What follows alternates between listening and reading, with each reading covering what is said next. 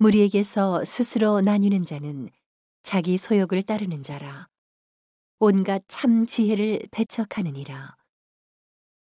미련한 자는 명철을 기뻐하지 아니하고 자기의 의사를 드러내기만 기뻐하느니라.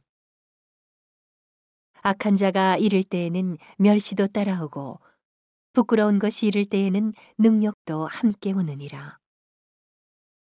명철한 사람의 입의 말은 깊은 물과 같고 지혜의 샘은 솟쳐 흐르는 내와 같으니라.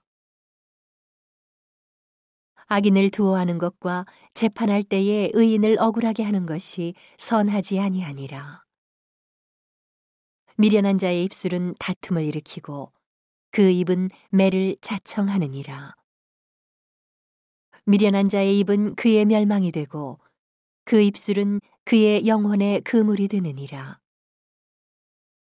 남의 말하기를 좋아하는 자의 말은 별식과 같아서 뱃속 깊은 데로 내려가느니라. 자기의 일을 게을리하는 자는 패가 하는 자의 형제니라. 여호와의 이름은 견고한 망대라. 의인은 그리로 달려가서 안전함을 얻느니라. 부자의 재물은 그의 견고한 성이라. 그가 높은 성벽같이 여기느니라. 사람의 마음의 교만은 멸망의 선봉이요 겸손은 존귀의 앞잡이니라. 사연을 듣기 전에 대답하는 자는 미련하여 욕을 당하느니라. 사람의 심령은 그 병을 능히 이기려니와 심령이 상하면 그것을 누가 일으키겠느냐. 명철한 자의 마음은 지식을 얻고 지혜로운 자의 귀는 지식을 구하느니라. 선물은 그 사람의 길을 너그럽게 하며 또 존귀한 자의 앞으로 그를 인도하느니라. 송사의 원고의 말이 바른 것 같으나 그 피고가 와서 밝히느니라.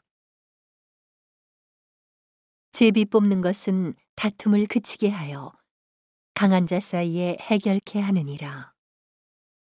노엽게 한 형제와 화목하기가 견고한 성을 취하기보다 어려운즉 이러한 다툼은 산성 문빗장 같으니라.